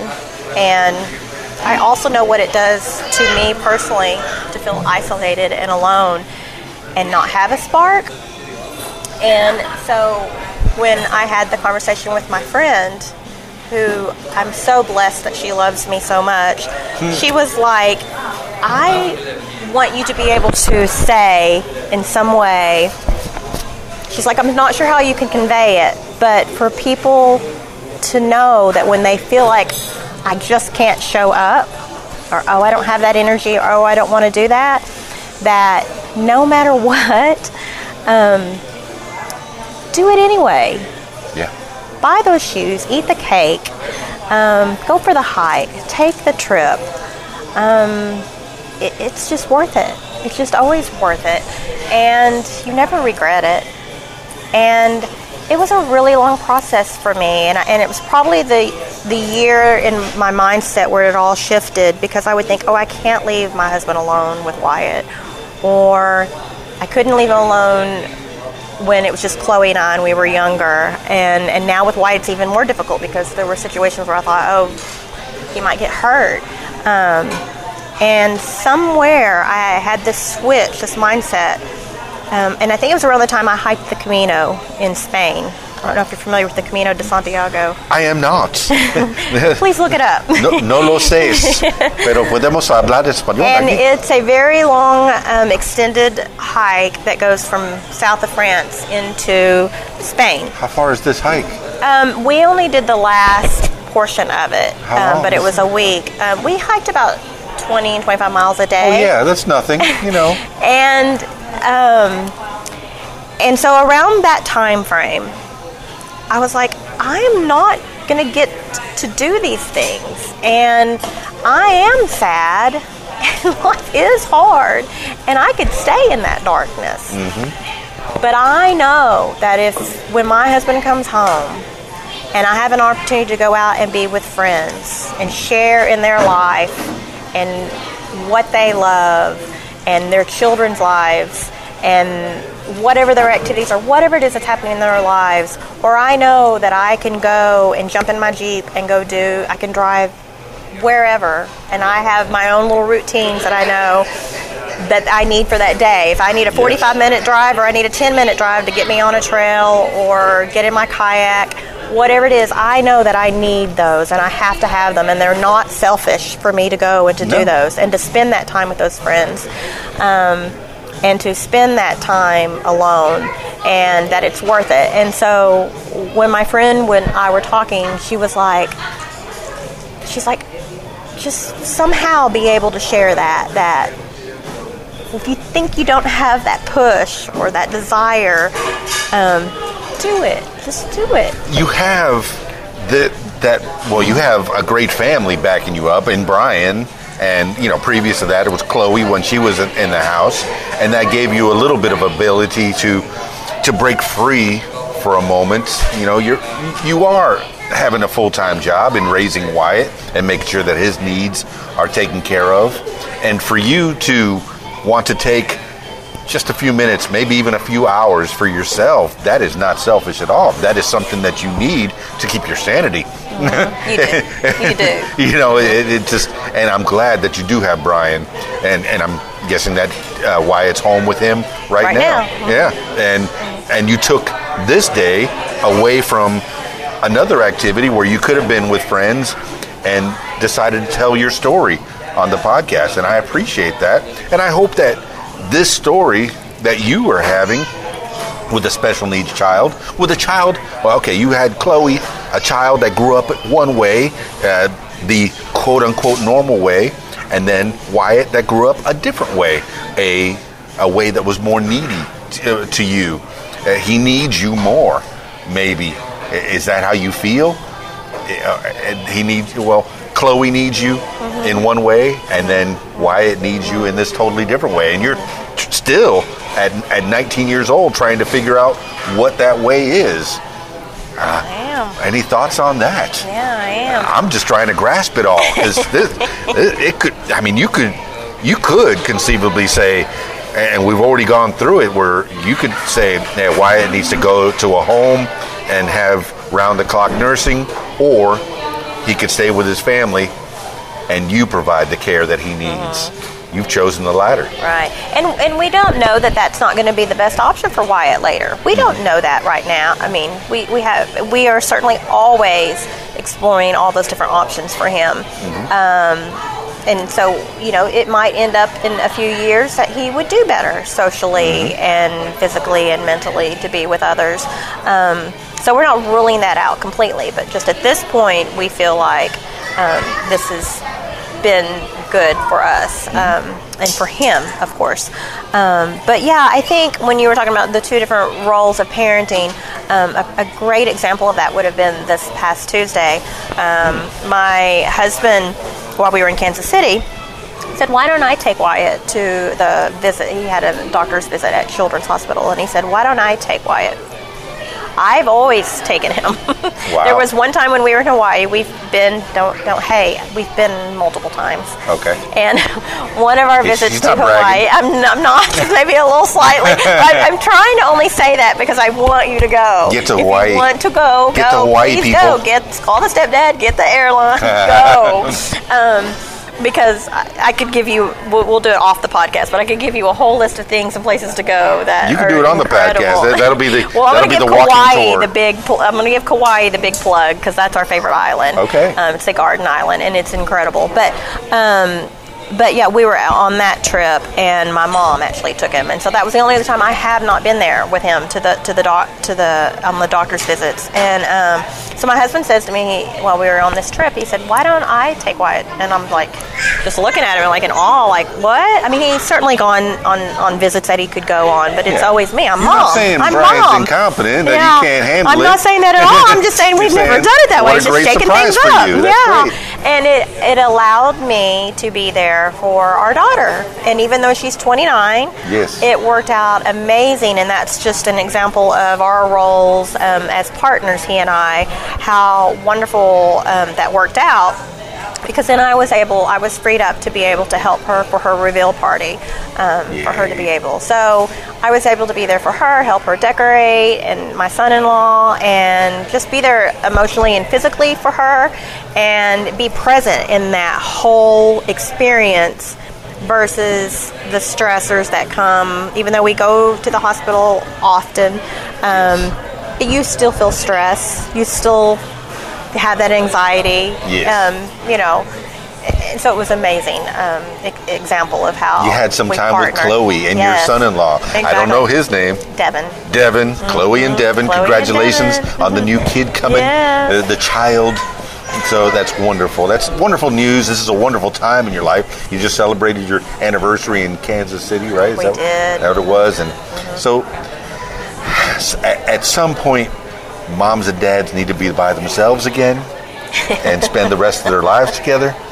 So things might change with Wyatt's situation with the with what you're doing. You you already have it kind of in the back of your head. Well, maybe that would be the best idea for him. But for right now, you're taking care of him. We you're are. doing what you can. We are. And, and you've got this page that's sharing the story about you and how you handle things out there on Instagram, right? Exactly. Yeah. Exactly. Yeah. So tell more. How, how, how can people get a hold of you, Lynette Wyatt Mason? Well, you can follow me on Instagram, um, Highways Hope and Homemade Cookies, all one word.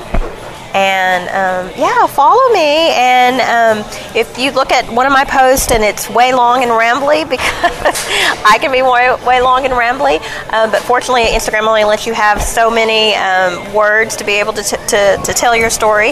Um, you can always bookmark it and come back and read me later. You can follow along in my stories. That's really one of my most favorite things so far about Instagram. I love playing with the stories, the 24 hour stories. Um, if you've missed one of my stories, I put it in my highlights. Oh, Um, okay. Currently, in my highlights, I have just this past year of travel. Um, I don't have.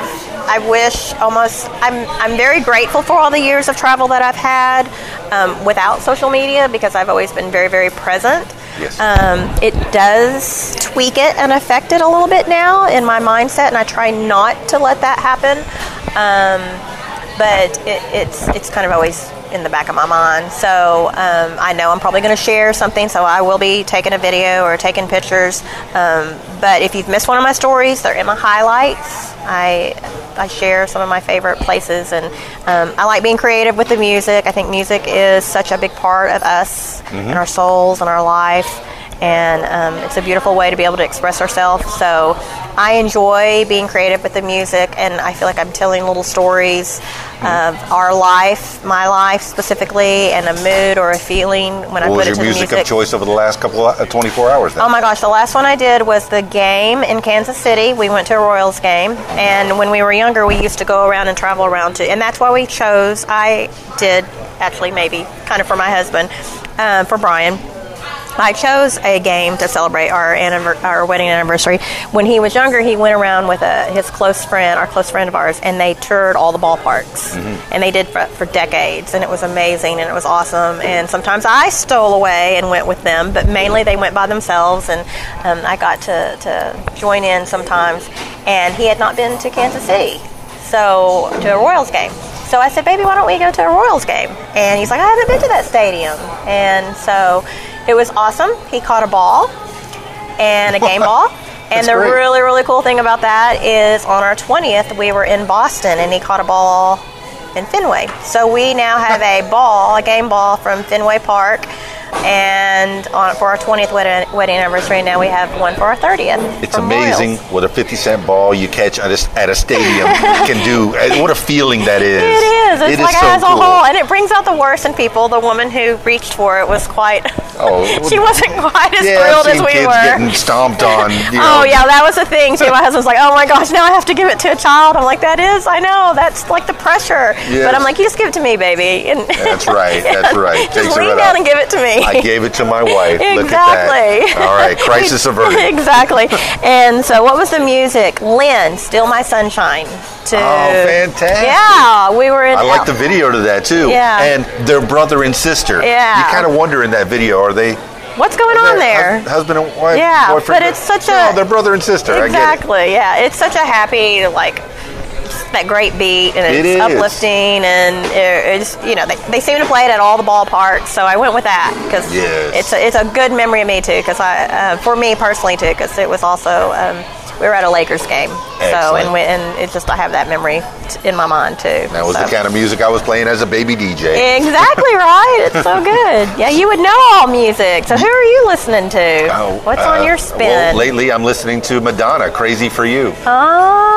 That's playing right here. Exactly. That's playing right here at U.S. Pizza, still hanging out at in Maumelle, Arkansas. Mm-hmm. You know, I appreciate you, Lynette, Well, thank you, Dan. Lynette Wyatt Mason, telling your story. You've had good times, bad times. You started, you know, from humble beginnings in a small school, tiny town. and here you are in the big city, Little Rock, Arkansas, uh, North Little Rock, Mm-hmm. Maumelle, somewhere in that area. But you're you're doing good things, and, and, and you want you have a story to tell, and you want to share your story with people, and maybe it'll help someone, I hope you know, so. cope with what they're going through. I hope. And Yeah. I, I, don't think you have to hope because, yes, your whole your whole story. Are people responding? Are, are you getting any any emails from oh, this Oh, I get far? so much. That's like one. This is what I tell my husband and my friends all Yes. the time. I am blown away. Of again, I told you the the Instagram community is so supportive and Yes. creative.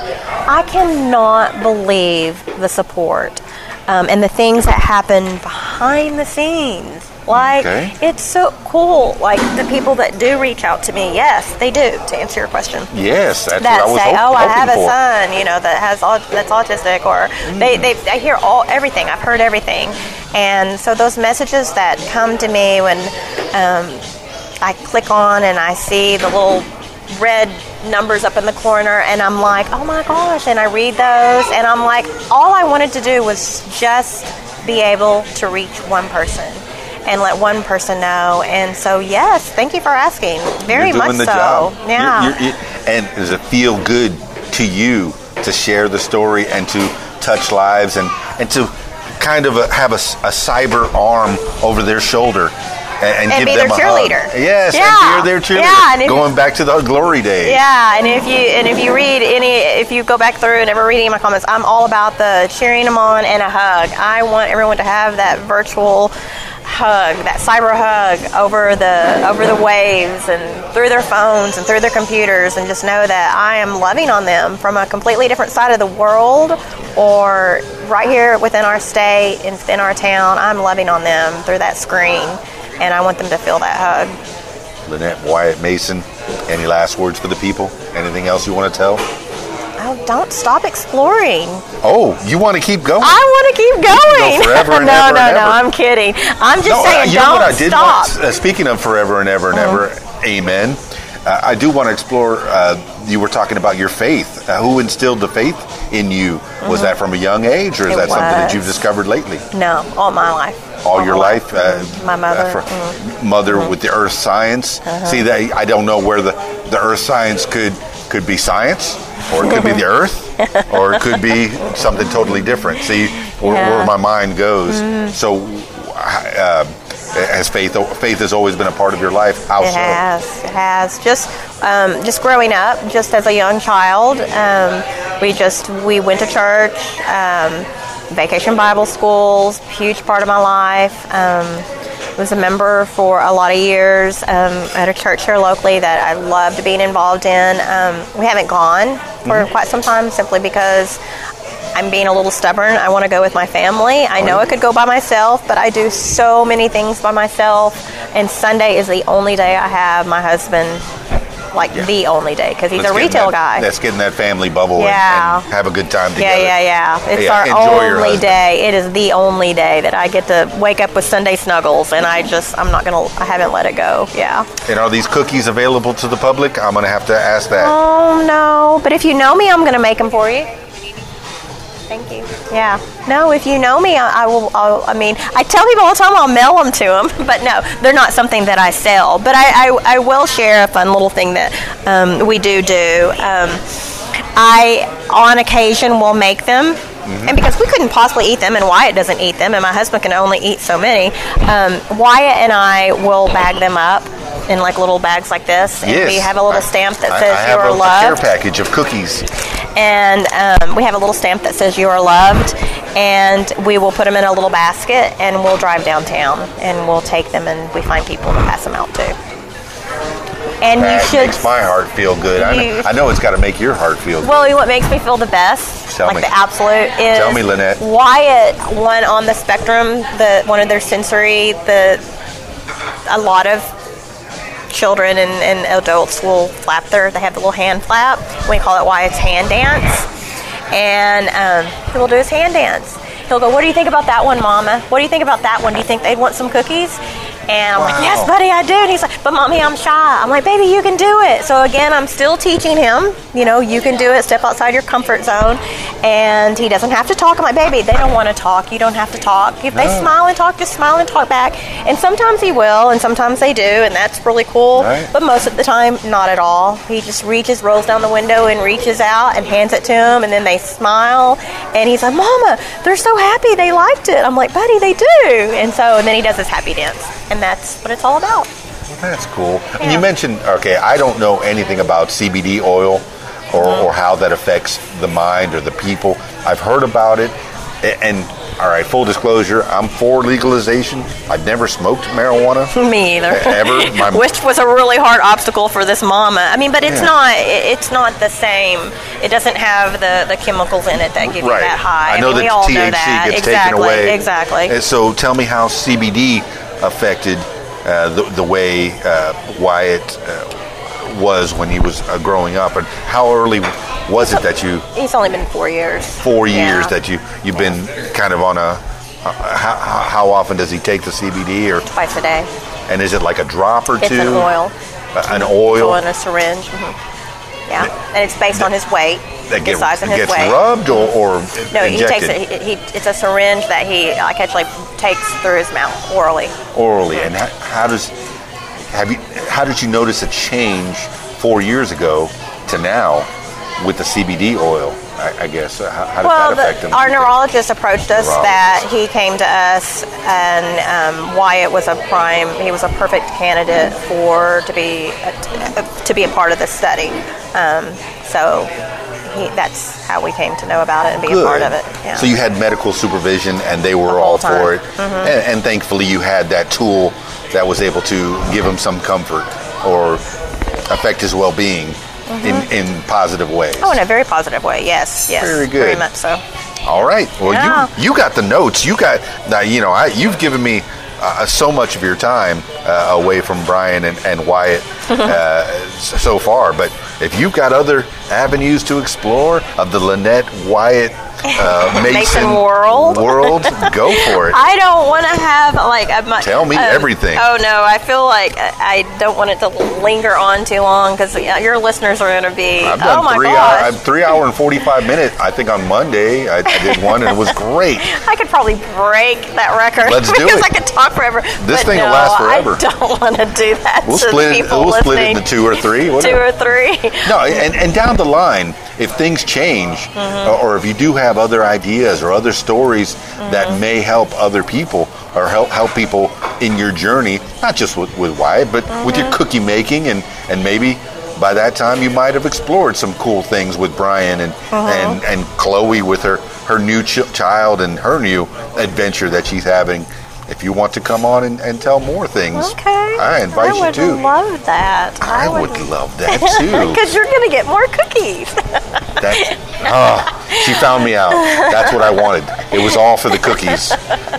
exactly. I, I saw cookies at the end of her Instagram, and, and I said, "Ooh, I'll probably get free cookies out of this one." all right. So, t- uh, any last words that you want to tell the people, Lynette, uh, Wyatt, Mason, any, anything else that you want to give them words of advice that have helped you? No, I think it would just be. Um,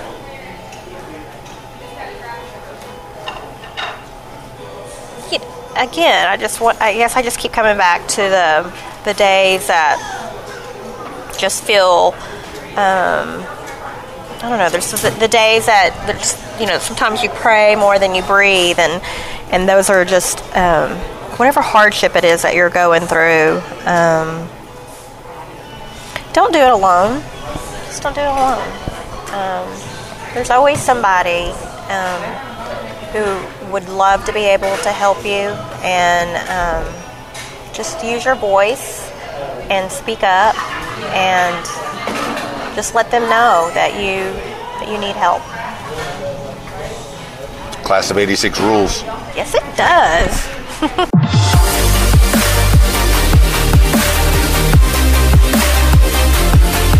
Well, there you have it, party people. Lynn Wyatt Mason, Highways Hope, and homemade cookies.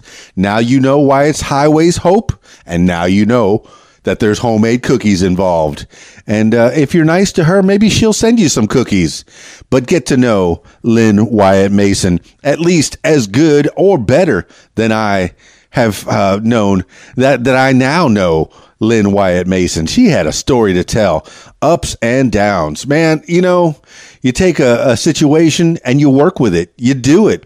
And she has a good teammate in her husband. And be, before that, before, she, you know, before her daughter got old enough to move out on her own, also was helping out as well. So families, they come in all shapes, all sizes, all different types.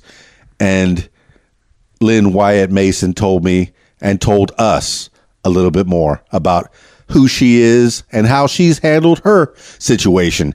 And with the Highways Hope and Homemade Cookies Instagram page, she is telling the story and helping other people out and letting other people in her situation know that they're not alone. You are not alone. You have people. There are people that you can reach out to for help always. So when you're in despair, hey, reach out. Reach out a hand. Somebody's going to help you. I believe people are wonderful. She started her life out as a cheerleader, and she's still a cheerleader for the people. Thank you so much for spending some time with us here on the What Makes You Famous program. Lynn Wyatt Mason. All right, that's it for this edition of What Makes You Famous. Uh, if you'd like to tell your story, I encourage you to give me a call at 501 470 6386 or email info at radiowhat.com. That's it for me. It's Keys Dan, radiowhat.com, djlittlerock.com. Peace. I'm out of here. Radio What, the music you want, with some great quotes. A manager has his cards dealt to him, and he must play them. Miller Huggins. The music you want. Radio What dot. Hey, Keys Dan. What you doing? My line. I'm playing the best music by request 24 hours a day. Click on the request tab at the top of RadioWhat.com. RadioWhat.com.